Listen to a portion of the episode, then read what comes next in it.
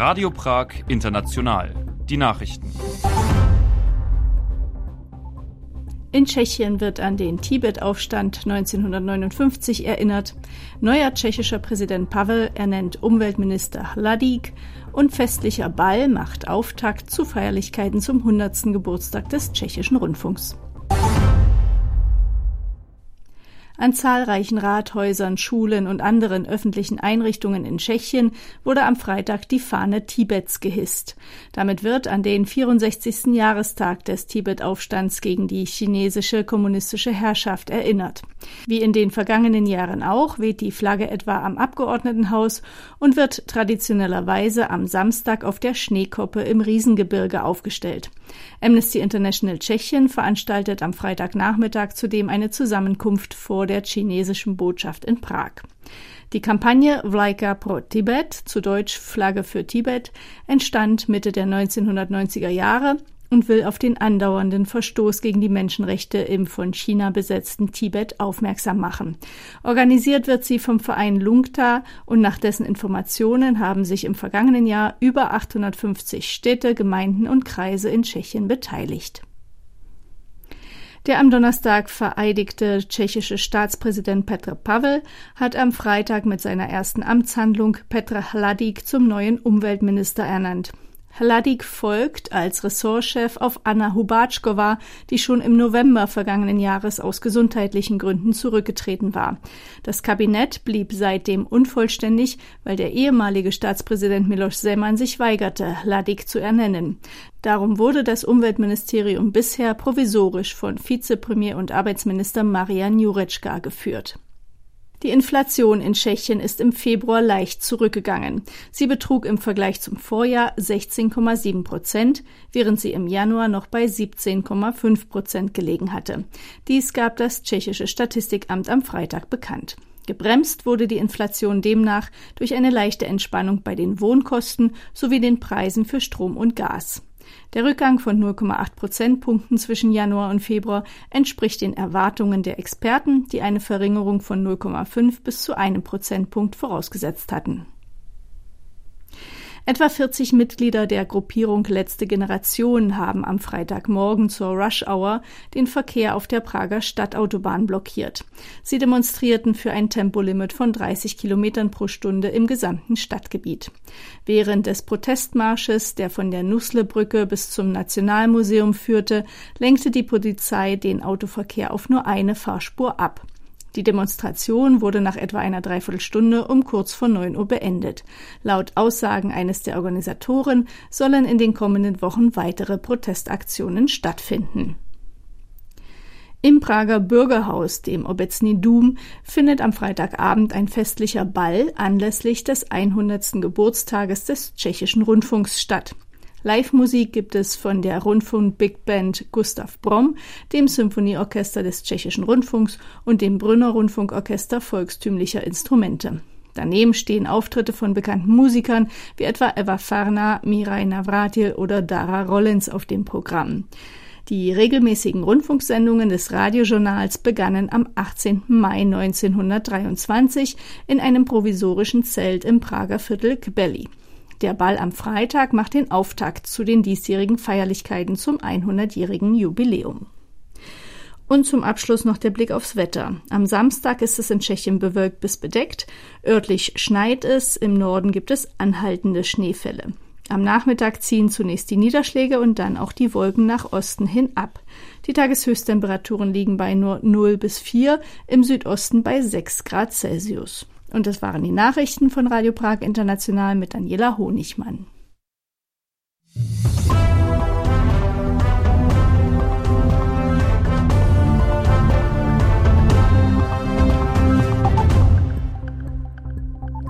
Hallo zum Wochenabschluss. Herzlich willkommen auf den Wellen des tschechischen Rundfunks. Nach den aktuellen Meldungen darf ich Sie nun wieder zu einer neuen Sendung von Radio Prag International einladen.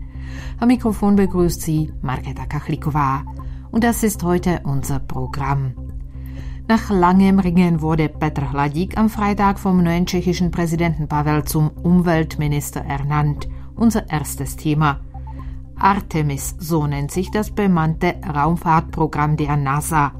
Tschechien hat nun entschieden, die Absichtserklärung zum Programm zu unterzeichnen. Diese sogenannten Artemis Accords sind jedoch umstritten. Auch dazu hören Sie mehr im Tagesecho. Im Anschluss daran lernen wir gemeinsam Tschechisch und vor 550 Jahren wurde das Franziskanerkloster von Kadaň eingeweiht. Nach umfangreichen Sanierungsarbeiten erstrahlt seit zwei Jahren nicht nur die Kirche wieder in neuen Glanz. Wir besuchen das Stift in der Sendereihe Reiseland Tschechien im zweiten Teil der heutigen Sendung. Bleiben Sie dran. Tschechien hat einen neuen Umweltminister. Der frisch gebackene Staatspräsident Petr Pavel hat am Freitag Petr Hladík mit der Leitung des Ressorts betraut. Vorangegangen war ein monatelanges Ringen um das Amt. Ferdinand Hauser hat die Einzelheiten. Já jsem rád, že er sei sehr froh, dass das Umweltministerium nun eine vollwertige Führung habe, sagte Tschechiens Premier Petr Fiala nach der Ernennung von Petr Hladík am Freitag. Seit Anfang November vergangenen Jahres hatte das tschechische Umweltministerium keine Leitung. Anna Hubatschkova von den Christdemokraten zog sich damals aus gesundheitlichen Gründen von dem Posten zurück. Bereits im Oktober war Parteikollege Petr Hladík für die Leitung des Ressorts vorgesehen worden. Der damalige Staatspräsident Miloš Zeman weigerte sich jedoch, den Politiker zu ernennen. Der Grund wegen des Verdachts der Korruption bei der Privatisierung städtischer Wohnungen in Brünn war vergangenes Jahr auch Laddiks Büro durchsucht worden. Der ehemalige stellvertretende Oberbürgermeister der mährischen Stadt stellte aber immer wieder klar, ich bin weder beschuldigt noch angeklagt und es wird auch kein Verfahren gegen mich geführt. Die Polizei hat mich selbstverständlich zu einer Straftat befragt. Ich möchte allerdings betonen, dass es dabei nicht um meine Person ging. Jednoznačně zdůrazňuji, že ta se netýká mé osoby. Doch Semmann beharrte auf seiner Ansicht. Dem Wunsch auf Ernennung des Ministers kam er nicht nach. Interimsmäßig wurde Christdemokraten-Chef Marian Jurečka, der eigentlich das Ministerium für Arbeit und Soziales leitet, zusätzlich mit der Führung des Umweltressorts betraut. Petr Hladík wurde in leitender Funktion als Staatssekretär eingesetzt. Mit der Ernennung von Petr Pavel zum tschechischen Staatspräsidenten kam nun aber Bewegung in den Fall. Am Donnerstag legte Pavel seinen Amtseid ab und gleich am Freitag war seine erste Amtshandlung dann, Hladík zum Umweltminister zu ernennen. Petr Hladík, der bereits nach den Parlamentswahlen von 2021 als möglicher Leiter des Ressorts gehandelt wurde, sagte nach seiner Ernennung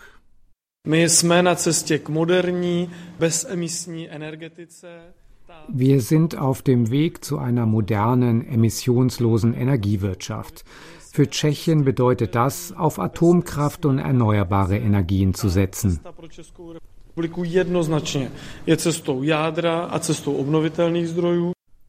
In Sachen Erneuerbare gab Premier Peter Fiala bei der Amtseinführung bekannt, dass die Regierung in den nächsten zwei Jahren den Bau von 200.000 Solaranlagen auf Dächern unterstützen wolle, doppelt so viel wie ursprünglich in der Regierungserklärung genannt. Hladík sagte am Freitag, er wolle Städten und Gemeinden dabei helfen, zu sogenannten Energiekommunen zu werden. Einen weiteren Schwerpunkt erläuterte er noch vor seiner Ernennung am Freitagmorgen in den Inlandssendungen des tschechischen Rundfunks. Wir haben bisher vor allem Umbauten von Familienhäusern unterstützt. Das wird sich jetzt ändern und wir werden auch große Wohnhäuser fördern, damit diese sparen können. Denn die beste Energie ist jene, die erst gar nicht hergestellt werden muss. Laut Präsident Petr Pavel sollte sich Hladík als Minister auch auf die Unterstützung benachteiligter Kreise fokussieren. Herausforderungen gäbe es insgesamt sehr viele, so das Staatsoberhaupt. Es gibt zahlreiche Probleme, den Wasserschutz, die Gesetze zu Landwirtschaft und Naturschutz oder etwa die Entsorgung und Wiederverwertung von Abfall.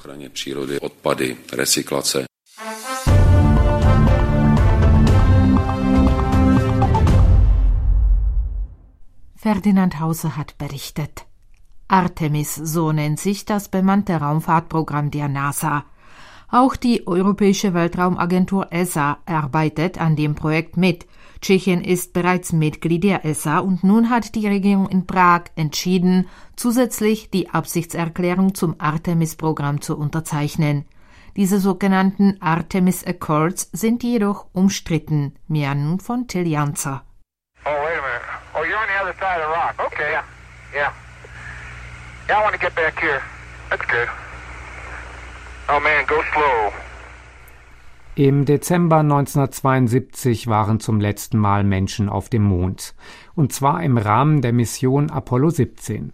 Mittlerweile arbeitet die NASA an einem neuen bemannten Raumfahrtprojekt mit Ziel Erdtrabant. Es heißt Artemis und könnte 2026 starten. Tschechien ist über die European Space Agency, also die ESA, in die Vorbereitungen mit eingebunden. Ondřej Rohlik vom Verkehrsministerium in Prag vertritt das Land bei der Europäischen Weltraumagentur. Im Interview für die Inlandssendungen des tschechischen Rundfunks betonte er, dass die ESA die Hälfte des Raumschiffs Orion entwerfe, das die Astronauten von der Weltraumstation auf den Mond bringen soll. Konkret nennt sich dieser Teil Europäisches Service-Modul. Es enthält die Antriebs- und Versorgungseinheit. Doch Tschechien sei in weiterer Weise in das Artemis-Programm eingebunden, betont Rochlik.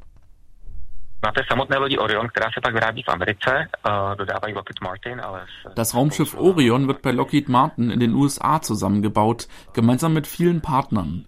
Die Prager Firma Advachem liefert dazu Detektoren, die im Inneren des Schiffs die Strahlung messen. Das ist wichtig für die Sicherheit der Astronauten. Hinzu kommen noch weitere Elemente. Um den Mond soll die Weltraumstation Lunar Gateway kreisen und auch für sie werden hierzulande unterschiedliche Ausstattungsteile entwickelt. Zum Beispiel stattet die Firma BD Sensors aus Buchlovice eines der Module mit Drucksensoren für das Innere der Station aus. Tschechische Unternehmen arbeiten also bereits am Artemis-Programm mit. Zusätzlich dazu plant die Regierung, eine Absichtserklärung zu unterschreiben, die die NASA ihren Partnern vorgelegt hat. Dies hat das Kabinett von Premier Peter Fiala am Mittwoch beschlossen. Ondřej Rohlik sagt, was es damit auf sich hat. Dieses Dokument beschreibt die Prinzipien und das Vorgehen bei der Zusammenarbeit zur Forschung und Nutzung des Mondes und weiterer Himmelskörper. Es wurde von der NASA und dem amerikanischen Außenministerium in Zusammenhang mit dem Artemis-Programm entworfen, mit dem erstmals wieder Menschen auf dem Mond landen sollen. Dieses Dokument, die sogenannten Artemis Accords, halten Fachleute allerdings für gar nicht so harmlos, wie man vielleicht auf den ersten Blick meinen könnte.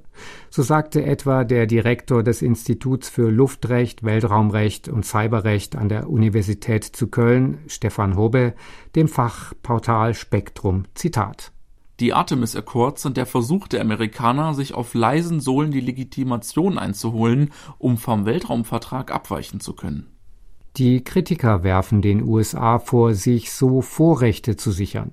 Die Erklärung, die allerdings keine bindende Wirkung hat, wurde bisher von 24 Staaten unterschrieben, darunter auch Frankreich, Großbritannien und Italien. Aber Deutschland hat sich dazu noch nicht durchringen können. Insgesamt dürfte die Beteiligung an der Mondmission einen wirtschaftlichen Vorteil bedeuten. Ondřej Rohlik Tschechien ist beteiligt, damit die Firmen hierzulande an Know-how und Fähigkeiten hinzugewinnen. Dadurch haben sie die Möglichkeit, auf neue Märkte zu gelangen und weitere Aufträge an Land zu ziehen. Dabei kann es schon reichen, dass sie die eigene Beteiligung an Weltraumprojekten fürs Marketing nutzen. Oder sie profitieren technologisch von der Zusammenarbeit mit ausländischen Partnern in diesem Bereich, sodass sie konkurrenzfähiger werden. Und mit der Unterzeichnung der Artemis Accords könnte sich der Kreis ausländischer Partner erweitern, inklusive der Möglichkeit, Ressourcen vom Mond oder anderen Himmelskörpern zu nutzen.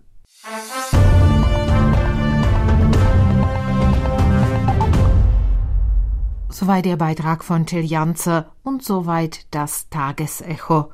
Sie hören Radio Prag International, den Auslandssender des tschechischen Rundfunks. In unserem Programm geht es weiter. Das Thema unseres Sprachkurses kommt aus der Biologie. Zwischen dem Geweih und dem Horn gibt es wesentliche Unterschiede. Dazu nun einige tschechische Vokabeln. Musik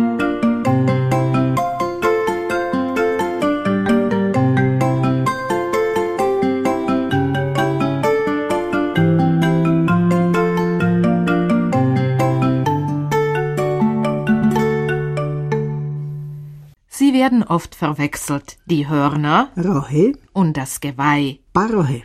Sie unterscheiden sich in ihrem Aufbau und in der Art, wie sie wachsen. Ein Geweih wird jedes Jahr abgeworfen und wächst wieder von neuem, während Hörner ein ganzes Tierleben lang weiterwachsen. In den meisten Fällen ist es auch so, dass Hörner sowohl von Weibchen Samice, als auch von Männchen getragen werden, Geweihe jedoch nur bei den Männchen vorkommen. Für die Bezeichnung eines Rothirsches wird die Endenzahl der Geweihstange mit zwei multipliziert. In der Regel haben sie sechs oder sieben Enden je Geweihstange und sind damit zwölf Ender oder vierzehn Ender. čtrnácterák. Das Geweih Paroží, eines erlegten Hirsches wird oft als Erinnerungsstück, Zierde oder Sammlerobjekt aufbewahrt und dient als Zeichen einer erfolgreichen Jagd, als Jagdtrophäe. lovecká trofej. Für uns Menschen gelten die Hörner als Symbol der Untreue. Nevěra, Im Tschechischen gilt dies allerdings nicht für die Hörner, sondern für das Geweih. Wenn eine Frau ihrem Mann das Geweih aufsetzt, nasadit parohy, hat sie ihn betrogen. Der Mann ist dann ein Gehörnter. paroháč.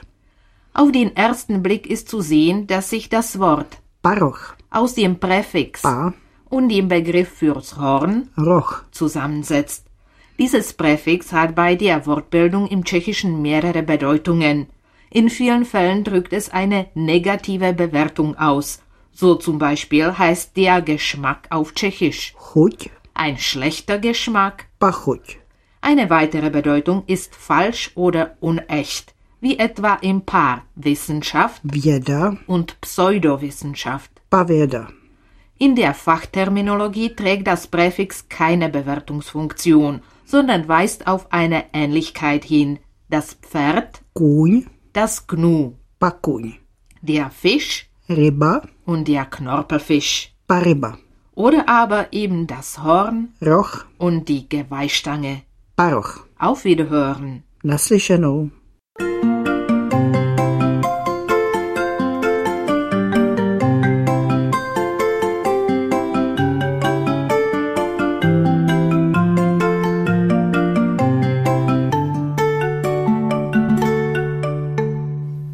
Soweit der heutige Sprachkurs. Vor 550 Jahren wurde das Franziskanerkloster von Kadaň eingeweiht. Nach umfangreichen Sanierungsarbeiten erstrahlt seit zwei Jahren nicht nur die Kirche wieder in neuem Glanz. Geht es nach einer Initiative vor Ort, könnte die Anlage schon bald zum UNESCO-Weltkulturerbe gehören. Ferdinand Hauser hat den geschichtsträchtigen Ort besucht.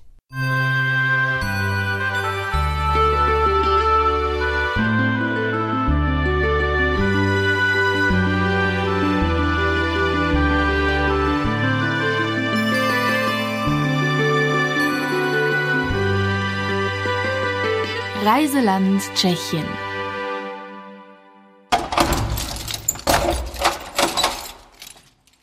Lukas Gawenda schließt die Tür zur Kirche im Franziskanerkloster von Kadaň auf. Nicht vorn, sondern in der Mitte des historischen Gotteshauses steht ein prunkvoller Schrein. To je poutní oltář 14 svatých pomocníků. Kvůli němu to celé vzniklo. Das ist der Altar der 14 Nothelfer.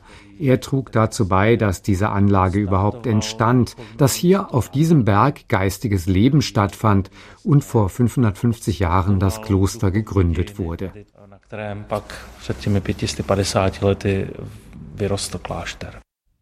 Bedeutend ist in der Kirche heute aber nicht mehr nur dieser Altar, sondern auch das eigentliche Presbyterium. In ihm finden sich nicht nur wertvolle Wandgemälde von Schülern Lukas Kranachs, sondern auch ein Relief von Johann Lobkowitz von Hassenstein. Der grimmig dreinblickende Herr hat den größten Anteil daran, dass hier vor 550 Jahren ein Kloster eingerichtet wurde. Bis 1950 diente die Anlage den Franziskanern als Ort ihres geistigen Lebens. Während der Zeit des Kommunismus wurde das Kloster dann, wie viele vergleichbare Bauten in der Tschechoslowakei, seinem Schicksal überlassen Randalierer haben hier die Fenster zerstört. Es regnete hinein. Alles war von einer dicken Staubschicht bedeckt. Im Kloster waren die Decken eingebrochen. All das musste restauriert werden. Und das geschah dann auch. Die Restaurierung startete 1995 und nach einer Unterbrechung war sie 2021 beendet. Dabei wurde die Klosterkirche, der heutige Höhepunkt der Anlage, als letztes fertiggestellt. Ein Vierteljahrhundert hätten die Arbeiten also insgesamt gedauert, merkt Gavenda ein wenig stolz an. Der Historiker führt in weitere Bereiche des Klosters.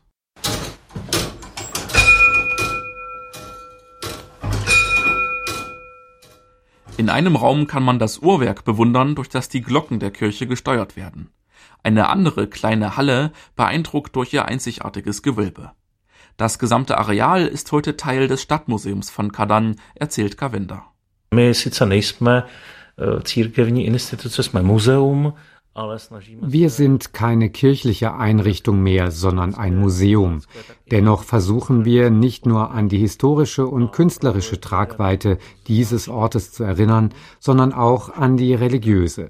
Einer unserer Besucherrundgänge trägt den Titel Leben im Kloster und er ist der beliebteste.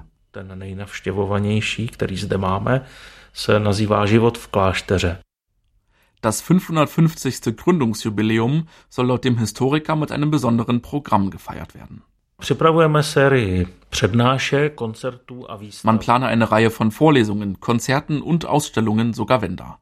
Die größte Exposition wird dabei am 15. April eröffnet. Bude se týkat jak vzniku kláštera, wir werden dabei nicht nur die Gründung des Klosters thematisieren, sondern auch das 530. Jubiläum der Pilgerfahrt von Johann Lobkowitz von Hassenstein.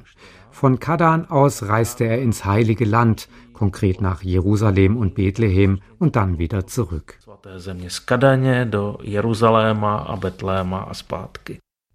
Die Pilgerreise von Johann Lobkowitz von Hassenstein ist auch heute noch von Bedeutung, vor allem wegen des umfassenden Reiseberichts, den der Freiherr damals anfertigte. Die Ausstellung zu den beiden Jubiläen wird auch mit Informationen auf Deutsch versehen sein. Denn ein Drittel der Besucher des Klosters seien deutschsprachig, betont Gavenda.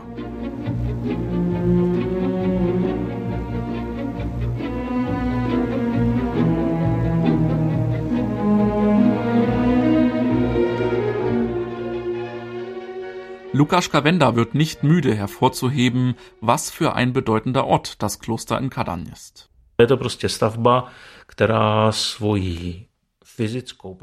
Das Gebäude wurde herausragend gebaut und damit einhergehend gibt es hier wunderbare Kunstwerke.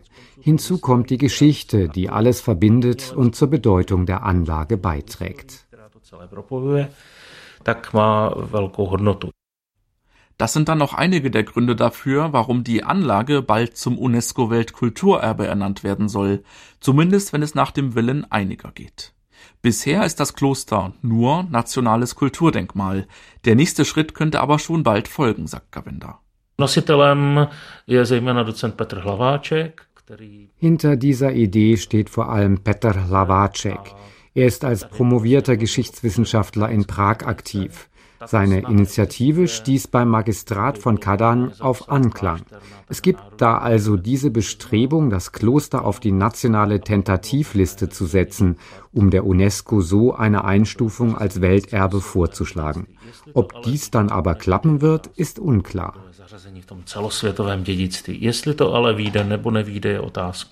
Denn selbst wenn Kadan Chancen haben könnte, ist schon allein der Weg auf die tschechische nationale Liste schwer. Eh, Damit ein bedeutendes Baudenkmal auf die Tentativliste gelangt, reicht nicht nur sein hoher historischer, künstlerischer oder architektonischer Wert. Wichtig ist auch das kulturelle und soziale Milieu. Das heißt, es geht um die Rolle des Ortes in der Stadt und der weiteren Umgebung. Diese Dinge werden sehr streng bewertet und sind am Ende ausschlaggebend für die Entscheidung to celé přináší potom ten konečný verdikt, jestli ano nebo ne. Zudem legt die UNESCO-Kommission großen Wert darauf, wie mit dem Denkmal umgegangen und es geschützt wird. Auf die prestigeträchtige Welterbeliste will man zudem schon seit 2014 kommen. Lukas Gawenda betont aber auch eins. Na hodnotě toho kláštera vůbec nebude nic. Ob es nun auf der Liste eingetragen sei oder nicht, am Wert des Klosters ändere das rein gar nichts, so der Historiker.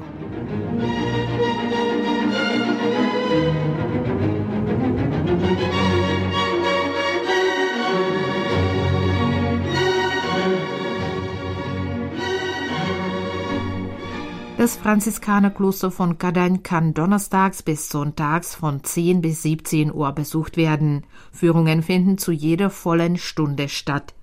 Im Juli und August ist von Dienstag bis Sonntag geöffnet. Weitere Informationen finden sich unter anderem auf der Website der Stadt.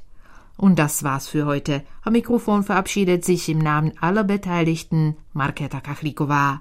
Sie hörten Radio Prag International, die Auslandssendungen des tschechischen Rundfunks. Auf Wiederhören.